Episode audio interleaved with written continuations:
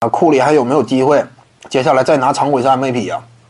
他就算说有机会，这个意义呢就没有那么大，对不对？我之前一直谈嘛，如果说詹姆斯还有机会再拿一个 MVP 的话，那这个意义挺特殊，他有可能呢，那仅就常规赛 MVP 的角度跟迈克尔乔丹拉平的话，双核球球王啊，球王双核时代啊，能不能拉开一下序幕？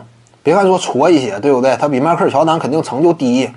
但是那他俩就是并驾齐驱呗，差不多，其他人都在他俩之之之下，詹姆斯肯定还是在乔丹之下，但是俩人整体高度呢，核心荣誉这块儿，顶尖的个人荣誉，那就拉个平呗，对不对？那这个可能说意义要更大。那至于整个篮球啊这项运动当中，啊这种历史排序的定位，那可以说带来的变革意义呢很剧烈。那詹姆斯位置就一下拔得很高了，其实比现在高高。你不要感觉现在詹姆斯高，现在詹姆斯第二位置呢，呃，目前也是有大致的这样一种公认。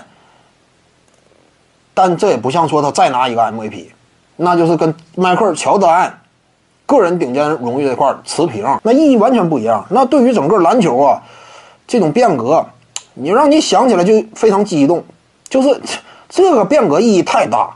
但是斯通库里呢，再拿一个常规赛 MVP 啊，变革意义也有。至于他而言，肯定历史地位还能往上拔。但是至于整个大的方向而言，至于整个 NBA 历史地位的框架而言，那就意义有限呗，对不对？多拿一个 MVP 啊，顶多往上挤一挤，往上能挤一挤，但不像詹姆斯再拿一个 MVP 意义那么重。